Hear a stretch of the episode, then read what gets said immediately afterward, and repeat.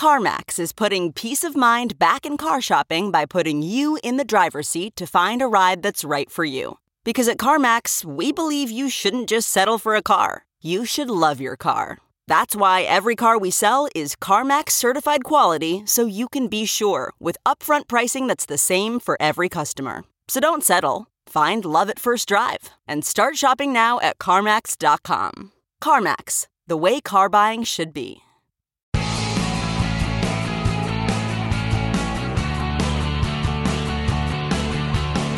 This is Bill Press and Friends on the District Productive Network.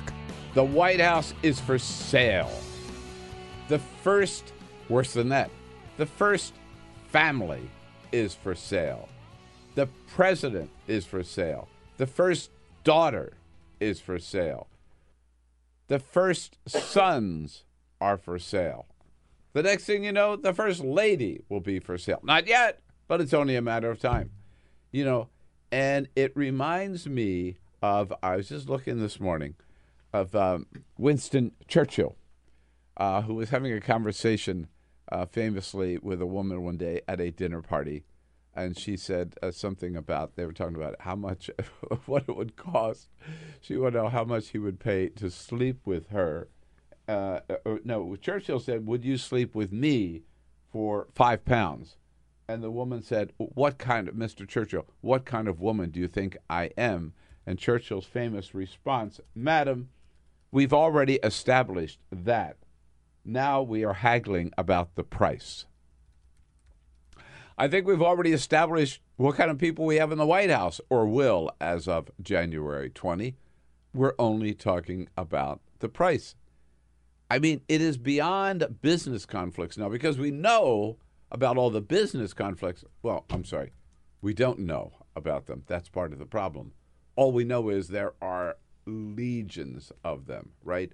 We know that Trump, the Trump empire, remains the Trump empire, even though he's in the White House. We know that there are continuing projects in some 30, 40, 50 countries around the world, around the globe. Philippines, Turkey, India. He's even he, he met with Carlos Slim, the wealthiest man, I think, on the planet yesterday because, of course, he wants to do some more projects in Mexico, even though he's been attacking Mexico for the last year and a half. So that is going to continue. There will still be Trump Towers in Chicago, Trump Tower in Chicago. There'll still be the Trump Hotel, the Trump Tower, rather, in Manhattan. There'll still be the Trump Hotel here in Washington. So you've got all of those conflicts which are just going to continue. The, a, a conflict, for example, where uh, the Trump Hotel here in Washington, D.C., as we saw, actually called all the foreign diplomats in Washington in and said, hey, you want to you want to get close to the new administration? You want to, the president elect to maybe to pay attention, or the president to pay attention to you? Here's where you ought to hold your receptions. Here's where you all ought to hold your meetings. Here's where your foreign diplomats ought to stay when you come to Washington, just up the street from the White House in the Trump Hotel. See, all of that got, got going on. And then it's not just Donald Trump with a business conflict. How about the first daughter, Ivanka? She's got her whole clothing line, fashion line.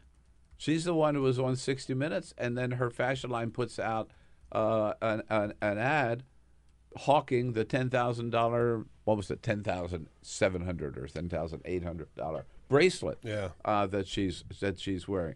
So she's going to be working in the White House, occupying the office of the first lady, and she's going to have her whole line of accessories out there as well. We've never seen the hawking of the first family like this.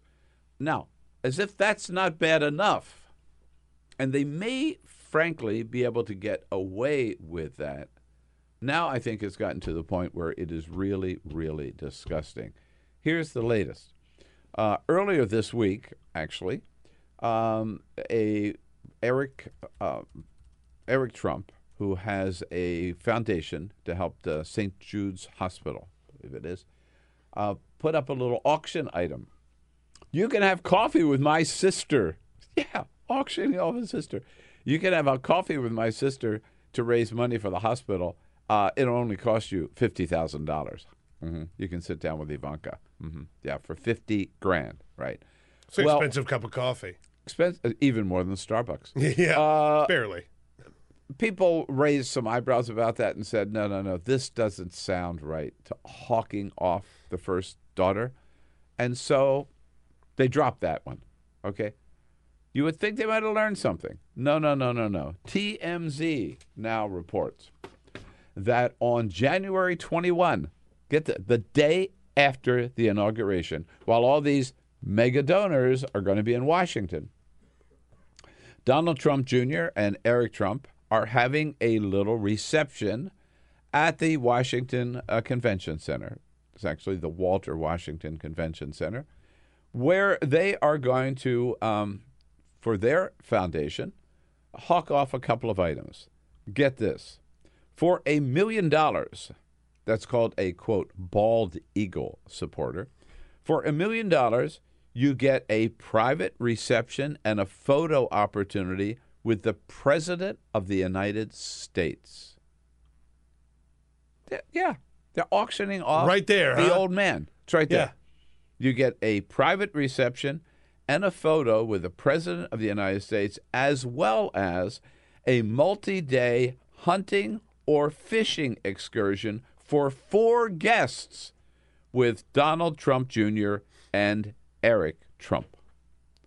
Get it? You can go hunting, you can go fishing with the two boys for four day for uh, four with four friends, multi days, and you get a photo op and a, uh, a, a and a meeting and a photo op with the president of the United States for a million dollars. I'd rather go hunting with Dick Cheney, frankly. Yeah.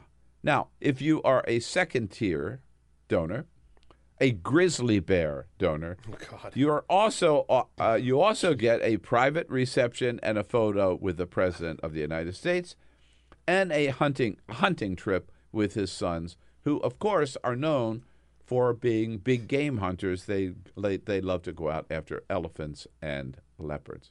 I mean, can, can you? Is there any way? Is there any way that we could accept this as being proper behavior for the occupants of the White House for the first family. It is just disgusting. It is so tacky. It is so cheap. And it ought to be, if it's not, totally illegal. I mean, this makes the the Clinton Foundation, right, look like the Little Sisters of the Poor or something. I mean, uh, that money was not going at, at this. Well, I would say this money is not going into their pockets either, uh, and the, and the Clinton Foundation money wasn't going into the Clintons' pockets. But but it wasn't it wasn't this selling of the White House. This selling of the first family is just disgusting. And on top of that, on top of that, now, well, what about these ethical conflicts? Don't these a lot of people are asking? Doesn't these really? Don't these really produce incredibly complicated ethical conflicts? Of course they do. And so Newt Gingrich yesterday on the Diane Rehm show, Newt Gingrich he was asked, "What should we do about that?"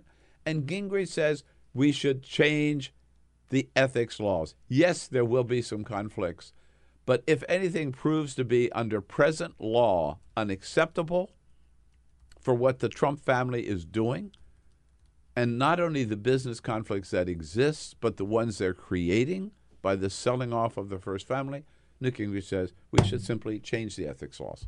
Change the ethics laws for Donald Trump and allow anything to pardon me to go, including, he says, getting rid of the emoluments clause, which means that which which which prohibits now American presidents from accepting gifts from foreign leaders. Newt Gingrich says we should get rid of that too. So Vladimir Putin can give Donald Trump anything he wants. This- Pay attention. yeah. Pay attention to what's happening. Yeah. This is how it begins. This is it. And I mean, you know, look, yeah, we're used to dealing with differences in policies, and God knows we've got that with Donald Trump. But you would think there would at least be common ground in ethics and in decency, but not with this first family. How disgusting. They're just a bunch of carnival barkers who are out to make the biggest buck they can, starting even before they occupy the White House.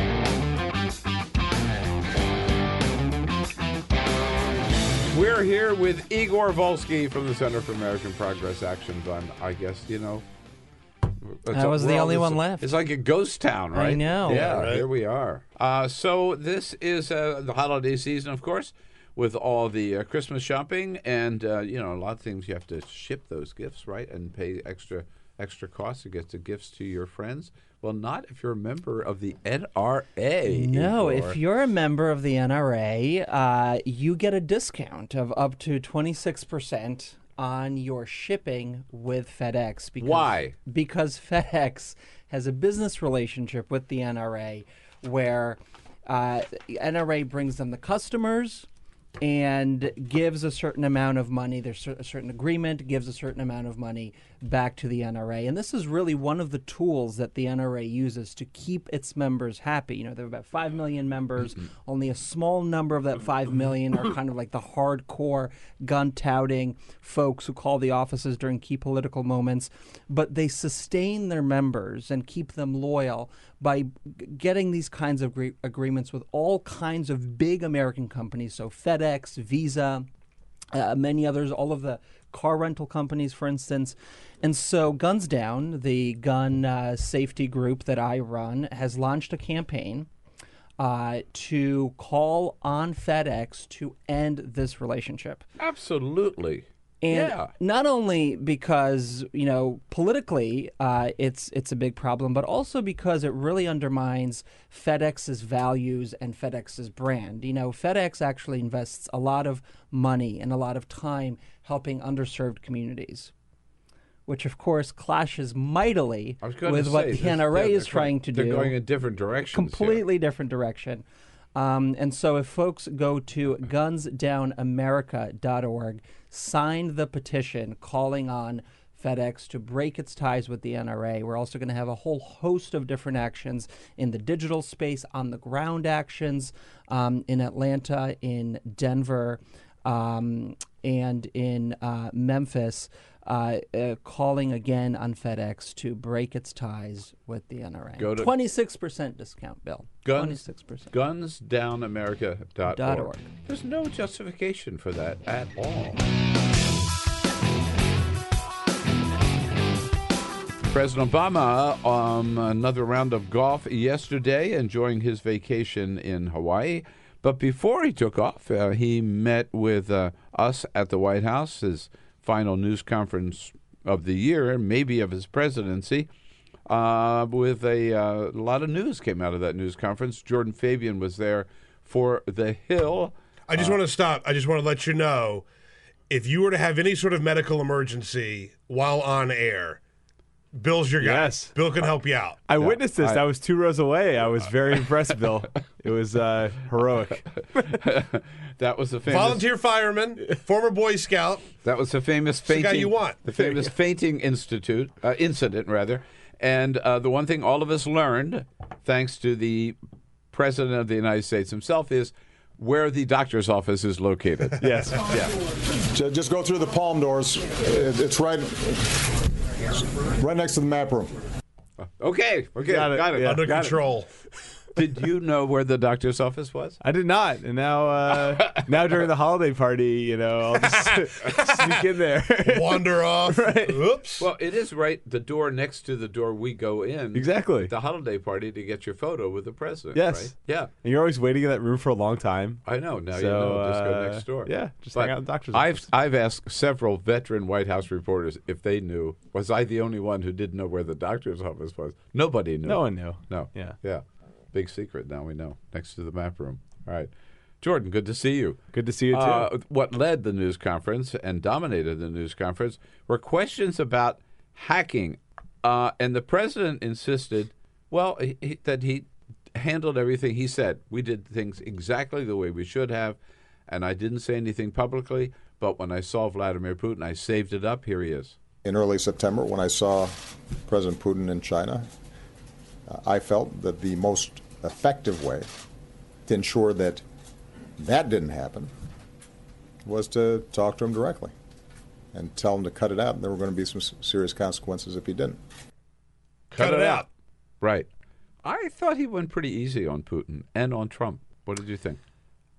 I think you're right. Um, I, uh, with Trump in particular, it was very interesting because he had a lot of blame to spread around for these hacks. You know, Russia, the news media, sort of uh, you know scolding us for for covering WikiLeaks, and uh, and you know society as a whole for you know, fighting amongst itself. The one person he didn't blame was Donald Trump, who you know has said who encouraged Russia to hack Hillary Clinton's emails, who has you know, dismissed the intelligence surrounding this in, in a, a, way that has alarmed a lot of people in the intelligence community. He didn't blame Trump. He, he said, uh, you know, I, I think Trump is still learning the ropes, yada, yada, yada.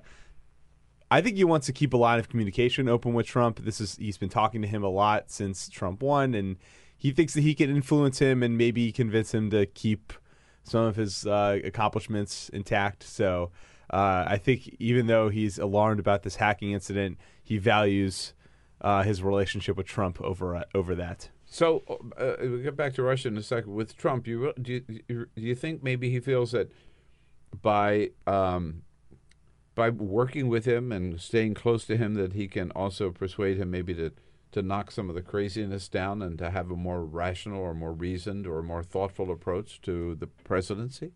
Yeah, it's it's a hail mary, you know, late in, in, the, in the, fourth quarter of Obama's presidency, as he Yeah, likes to call yeah, it. right. But but that's what he's trying to do. I mean, you, you know, Trump has said he wants to you know repeal Obamacare. Uh, you know, Hill Republicans are very uh, gung ho about that. You know, roll back all the climate regulations, immigration, all these things. So I, I think Obama, you know, is trying to talk to him privately and convince him you know, hey, here's why this might be tough to do, and and you, here's why you might actually want to keep some of these things.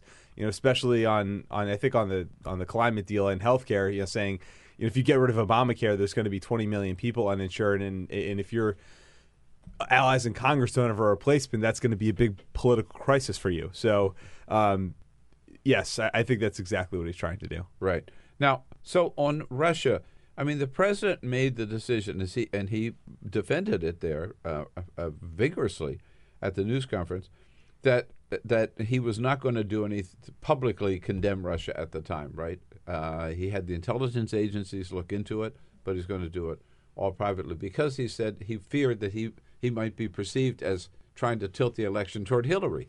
Yeah. Well, Right. Which, which I question. I mean, did anybody doubt who the president was supporting in the presidential election?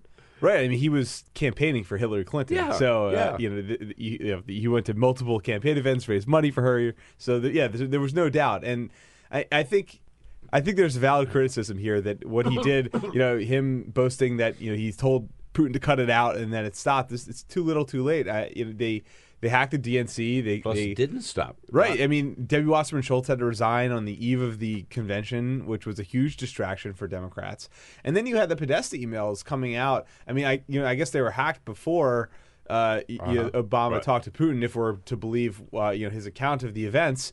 But those emails are coming out into October, uh, you know, a month before election day. So, uh, yes, the, maybe that stopped the hacking, but at that point the the ship has sailed. I mean, all the bad da- damaging stuff was out there. So clearly, I think there needed to be a more forceful forceful response. At least that's what you know Hillary Clinton and her allies believed. That, right. That, Yeah. That, that, uh, that there should have been a more forceful response on the part of President Obama. So now it looks like, Jordan, that um, Russia, in fact, for whatever motivation, whether they were trying to throw the election for Donald Trump or just sow confusion, that they did interfere in the in American election. And is anything going to happen?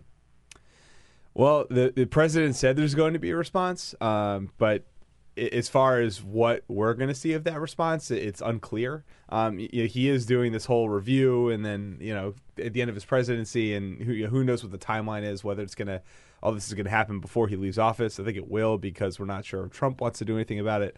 But this goes to a broader point about what the, president's critics have said about his handling of Putin for many years is that he hasn't done enough to deter Putin's activities, whether it's hacking, whether it's in Syria, whether it's in Ukraine, that all these things that the president's done to try to curb his influence in, in places that America cares about, now our elections, has not been enough to really do it. So uh, I think this is another example of that. Yeah.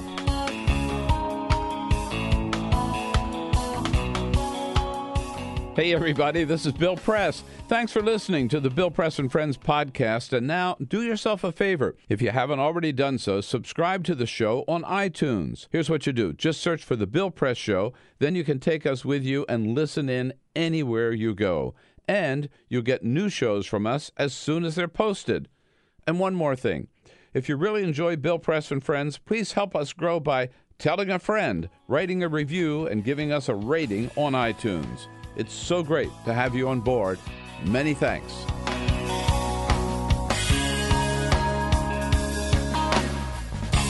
Right now, pleased to be joined on our newsline by the chief political correspondent and senior staff writer for Politico, also host of Off Message. Uh, and I'm just told, that's right, I saw that announcement. Forgot, just right. announced that he is moving to the New York Times. We're talking about our good friend Glenn Thrush. There are a lot of questions about where the hell the Democratic Party uh, is going. You talked to one man who hopes to lead it, Keith Ellison. Is he going to be the next DNC chair? What do you think? Uh, you know, I'd still give him the inside track.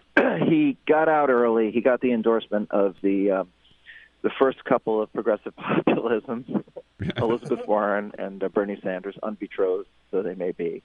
Uh, and then you and then he uh, snagged Chuck Schumer, who uh, can, can you know who can sense the political winds better than anyone else. And then, of course, we saw this rehashing of his statements as a law student when he was 20, 21 years old about Louis Right. Farrakhan not being an anti-Semite, and then some remarks that had been taped privately where he uh, said, I don't think disparaging things about the state of Israel, but you know, sort of the typical thing that you hear uh, folks who are uh, more inclined to consider the Palestinian position that you know Israel, a country of seven million, has disproportionate influence, which incidentally is indisputable as a factual matter. So, I think he is facing some headwinds, and I think the biggest headwinds are coming from paradoxically from the first African American Yes. president, whose staff is very, very much behind Tom Perez, the labor secretary. And um, but, but I, I agree uh, that I think Keith Ellison's a front runner. But I was struck uh, Friday when the president was asked about Tom Perez. I mean, boy, he walks on water as far as Obama's concerned. I mean, he he, he obviously didn't take sides, but I didn't, I didn't think he had to. I thought it was pretty clear from his remarks that that he doesn't see Keith Ellison as the best fit for the DNC. Well, they don't want Ellison. Okay, I mean they don't want Ellison for all the reasons. Uh, you know, Ellison, who I who by the way in the interview is he's an enormously engaging guy. I don't care if you agree with him or disagree. Absolutely. Yep. and he speaks very candidly and I think convincingly about his evolution uh, ideologically and why it is he had that flirtation with the nation. I think there are there are some uh, folks on the right who think it was more than a flirtation. I think it's very much in dispute at the moment. Um, but I, I think to some extent politically, Ellison's approach is antithetical to Obama, who did as much as he possibly could to downplay uh, a lot of that stuff. I mean, that was his entire playbook in 2008, less so in 2012. So I think there is a sense that what the lesson taught us was that we need was that as Democrats they need to reach out to the to the middle to the you know to white working class voters, actually more white upper income voters. Uh, the other thing about it, though, I will say, and you know this, Bill, fairly well, the rank and file of Democrats outside the cluster of Obama people, people who are interested institutionally in the Democratic Party, don't want to hear anything from Barack Obama. Yep. Uh, he degraded the DNC. He put very little time and resources in it. He didn't challenge Debbie Wasserman Schultz's uh, suzerainty over there for a long time, which was very unpopular. And then he created this alternative uh, structure, OFA, Right. used to be Obama for America, now Organizing for America. With the exception of the Affordable Care Act, doing some organizing around that, it has been a total bust as an alternative. Uh, so to hear Obama talk about party building, uh, you know, is like to hear to hear my son's lecture about keeping their room clean. Yeah, and when you look at the uh, the losses in the Senate, the losses in the House, the losses among the governorships, and the losses among state legislature legislators, uh, the Democratic Party is in, in a shambles today, uh, and under the after the last eight years. So Well, except for except for a couple, there's a couple of key data points, right? Three million more votes nationally for their It- presidential true, candidate. true. Yeah. a majority. Okay, I might be my numbers might be off on this cycle, but in the last two or three cycles, they have cast a majority of votes in, in congressional and Senate races, right? Yes, Uh, but and not only that, Mhm. the Times had a really interesting graphic a couple of weekends ago on the issues. Practically every major issue, Democrats have an advantage with the public. Right. So, what you have here is the opposite of the Republican Party, which is a party of has become a brilliant executioner of process. Right. Yes. The Democratic Party actually has the policies that, that most Americans want. The problem with the Democrats is, from you know, from sort of a political science perspective, is Dems are crappy at process. The you know, fifty million dollars was spent by Ed Gillespie, who I think is the smartest political operative uh, in the Republican Party, uh, eight nine years ago on the Red State Project about winning back Yep. state legislatures, Yep. which of Yep. course leads to redistricting, which of course leads to the House. right. Dems, I- I think, if Dems are really going to claw their way back, they have got to start focusing and putting real money into into grassroots process stuff. Absolutely. And and that by the way is the focus of Keith Ellison and Bernie Sanders as well. I mean, what you say is right. The Democrats have the policies, but without the power, you can't do anything about the policies, right? That's Right, and you know, you know, I mean, you're from that uh, that, that that kingdom out west, right? What's it called again, California? yeah, we may be an independent nation or state the way things are going right now, but for now Well- we're one of the 50 states. Yes. well, part of the issue with with the California donor class in particular, you know, uh, is uh, the Tom Steyers of the world. They're very issue focused, and you know, obviously, these are fundamentally like climate change is not a small issue to deal with.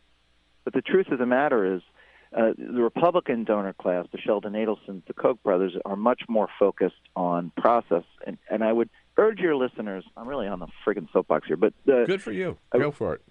I would urge your listeners to, if there is one story that has been written that explains the difference between the two party parties and illustrates the Republican success, which ultimately led to Trump's election, read Jane Mayer's piece from a couple of years ago in the New Yorker about how a s- relatively small amount of money, I think 10 or 12 million dollars, spent by a billionaire in North Carolina, completely altered that state's Yeah, political environment. right. I've got to forget his name, but he's the uh, he's the Koch brother of uh, North Carolina. Uh, Art Art Pope, is that it? Maybe. That's it. You got good Yeah. memory there. Yep. Right. Uh, no, no, no. Absolutely. In fact, that was an ex. That was a kind of a maybe a chapter in of Jane's book Dark Money, which is uh, Which was absolutely terrific. absolutely yeah, and certainly one of the best books of uh, of 2016. And it lays it. It really does lay it uh, all out there.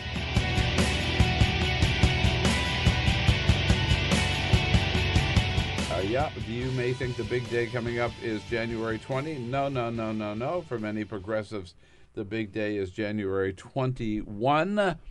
The planned Women's March on Washington, which has received a permit from the National Park Service to conduct that protest march on the 21st. I can tell you um, that the press household will be bulging with people who are coming here, most of them from California, uh, camping out on the floor and every available bed, couch, sofa, whatever, um, to participate in that march. Emily Crockett is here. She's been reporting on it for Vox, joining us in the studio. Hi, Emily. Nice Hi, to see you. Nice to be here. What are the plans? Yeah, so they the plans are still developing, but the permit was the big thing, and so Yeah. they finally gotten the permit. That was the um, the big worry. Now the organizers settle along, you know, don't change your flights. We got this, and turns out they did. Um, there was a bit of confusion over whether because the original plan was to start from the Lincoln Memorial. That turned out not to be possible because it's going to be used um, for you know for inauguration stuff. Like they set up a stage and it's a Yeah, big construction uh-huh, zone. It's yeah. a big mess. Uh, but that got around the internet as like Women's March barred from Lincoln Memorial, which was not. But like everyone was, and or at least that appeared to be the case. And there were still some people, you know, Mm-hmm. upset about that and trying to uh, litigate around it. But but now they've um, so they, they have a location. They're going to start from uh, Third and Independence, I believe, outside the Capitol, and then they're going to march to uh, the White House, I think. And the not sure of the exact route, and they're still working on. Uh, you know, uh, speakers and So performers. Third and- Independence, right down the street here, southeast. uh, yeah, yeah, I think so. Yeah, Yeah, yeah, just like right. right in front of the Capitol. Yeah. Uh, and then around the Capitol, maybe and down Constitution to Pennsylvania and to the White House. Is Most that- likely, yeah.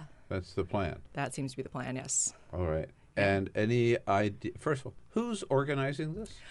It sprung up as a just viral idea on Facebook. Yeah. Um, But somebody has Yeah, la- yeah. r- risen to the leadership. One would hope. Yes, yes. Um, there are four national co-chairs, um, including Bob Bland, one of the original uh, organizers, and then there are three other uh, women of color organizers who have. Uh, you know, done uh, who organized a big, you know, criminal justice march um, from DC to New York, as I recall. So, so they've and and they've they've they've got like a you know, it you know started as a just viral idea on Facebook, and then they, you know, it was really kind of chaos for a while, and then they actually found some organizers and. Uh, Do we know? Are there any big speakers or th- th- that are uh, listed I'm, yet? I am not sure yet. I have not uh, not checked in a few days, but like, yeah, not. I I, I think they're still this- working on the program. It's going to be like an Elizabeth Warren? Maybe. yeah, it's it's uh, it's hard to Nancy say yet. Pelosi. I mean, I'm just trying to think of. Yeah, I mean they, yeah they they haven't um, and uh, at least at least last I checked they hadn't like finalized any big speakers. Um, they're still Yeah. working on that. But but it is going to take place, hmm definitely taking place. right? Yep. And I mean, from from what I've heard, it's going to be it's going to be Yeah. huge. Could could be big. Could be you know at least hundred thousand, maybe two hundred thousand people. Uh, the permit is for two hundred thousand people, so that is apparent. That's how many people the organizers you know reasonably expect or hope to show up. And there's there's at least hundred thousand people just RSVP'd on Facebook, and of course, and you know you know what Facebook RSVPs mean, but yeah. But if half of that shows up, Right, right. you know, And then and then you figure, you know, some are RSVP'd on the national, Sure, some right, on their right. state pages. So uh, you, you figure that people will just sort of show up from from around. Well, I mean, uh, we're going to provide Yeah, at least half of that. Uh, just from the that Bill Press crowd. Show Yeah, audience. right, Yeah, right. yeah, yeah. I have some coworkers who, you know, one- or one of my coworkers, you know, it's just like, yeah, you know, my mom is wants to fly out here. She's never done a protest before, but she's really fired up for this. It's it's it's really, I think it's you know, kind of uniting some generations. Uh, And is there a one? If people want to find out more about it, I don't even. I, I don't know because I haven't looked it up. I just know these, you know, our family members, our family, and fr- and their friends are coming. yeah. Um, is, is there like a website, or is it where do people Uh, find it's out? about basically the Women's Mar- March on Washington Facebook page, um, just the, the national Facebook page. You know, if you search for Women's March on Washington, it'll probably be the first thing that, you know, you know say national. There'll be 100,000 people or more RSVP. okay. It'll be, can't miss it. it? Yeah, we should put that link up Yeah, here absolutely. on the website. Yeah. Yeah, Uh, definitely. Women's, yeah, Women's March on Washington. Um, it, and of course, that will be the first day of the Trump administration. um, what can women anticipate oh, God. or progressives as on the agenda for the first 100 days in of the Trump administration? Well, if the House Freedom Caucus plan is any indication, uh, it'll be a just deregulatory festival. Um, and uh, on women's health specifically, um, well, the, the House Freedom Caucus plan that they released is mostly about regulations that they would like to see repealed. So this is this isn't even about passing new laws like a like a bill to defund Planned Parenthood, which you can pretty much bet your money that they will try to pass that because I mean with Mike Pence as the VP and Trump planning promise promising although to uh, to uh, to cover it as a uh, as a pro life uh, Republican. um, uh, it is, you know, obviously the Republican Congress has tried to defund Planned Parenthood many times before. They have been stopped by uh, by by Senate Democrats, which could still be the case this time around. They could still be filibustered, and it still could um, fail to make its way to Trump's desk. Um, but they could always try some kind of reconciliation, budget nonsense, um, and it's a bit complicated. But there are just many. There are many different ways that they can try to uh, defund Planned Parenthood. But uh, from the from so from the regulatory perspective. Um, uh, the House Freedom Caucus, and this is the, you know, obviously the far right uh, or just the right wing members of Congress. Um, the Tea Party crowd. yeah, yeah, Tea Party crowd, some others as well.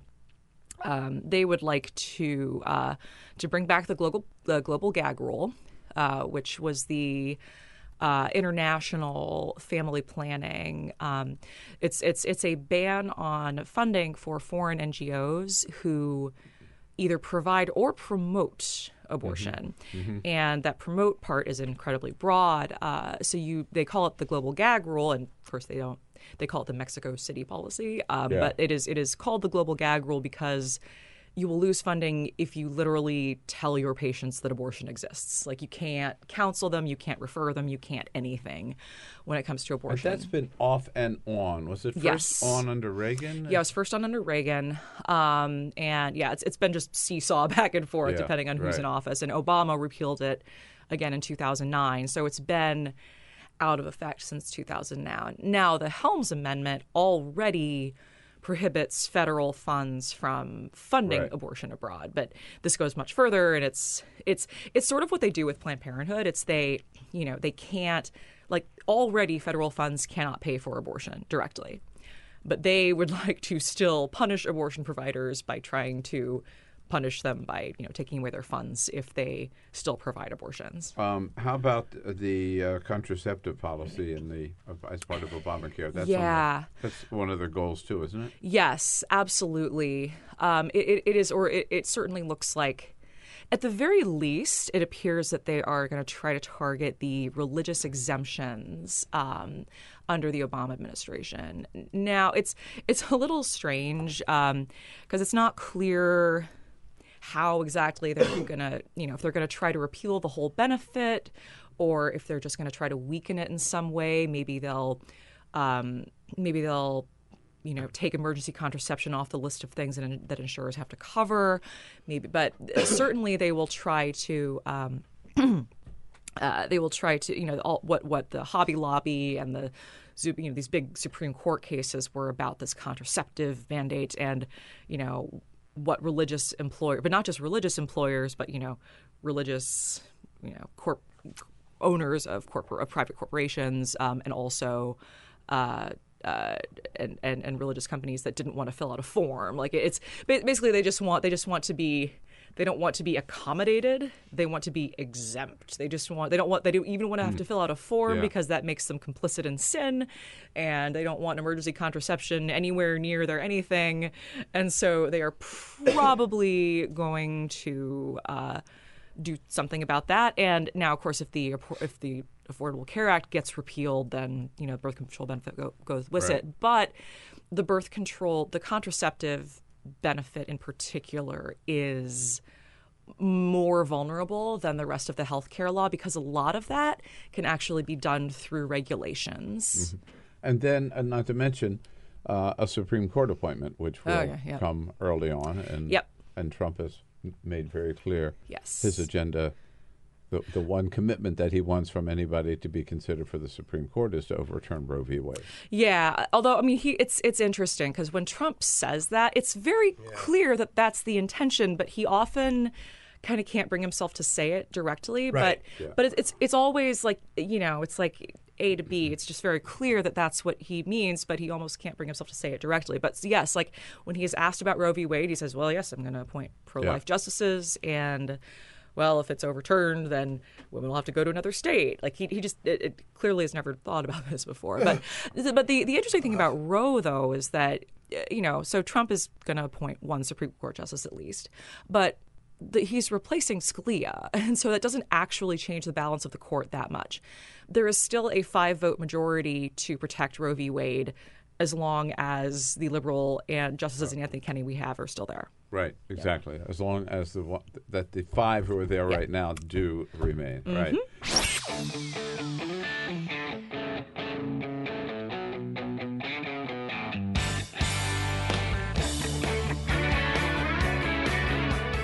The Parting Shot with Bill Press. This is The Bill Press Show. Yep, in the end, all the hullabaloo about the Electoral College uh, didn't make a lot of difference. Yeah, there were a few defectors, but in the end, Trump easily won the electoral vote and will be our next president. But while the protests didn't derail Donald Trump's presidency, they did have a profound impact. They focused attention on this ridiculous Electoral College and uh, I think increased the pressure to get rid of it. I mean, let's face it. The Electoral College is an anachronism, an ancient and embarrassing part of the Constitution that no longer makes any sense. We've already jettisoned other useless parts of the Constitution, so let's jettison the Electoral College again and replace it with a simple democratic rule. Whoever gets the most votes wins the election. Period. That's it for today, folks. Come back and see us tomorrow. This We'll be looking is for the you. Bill Press Show.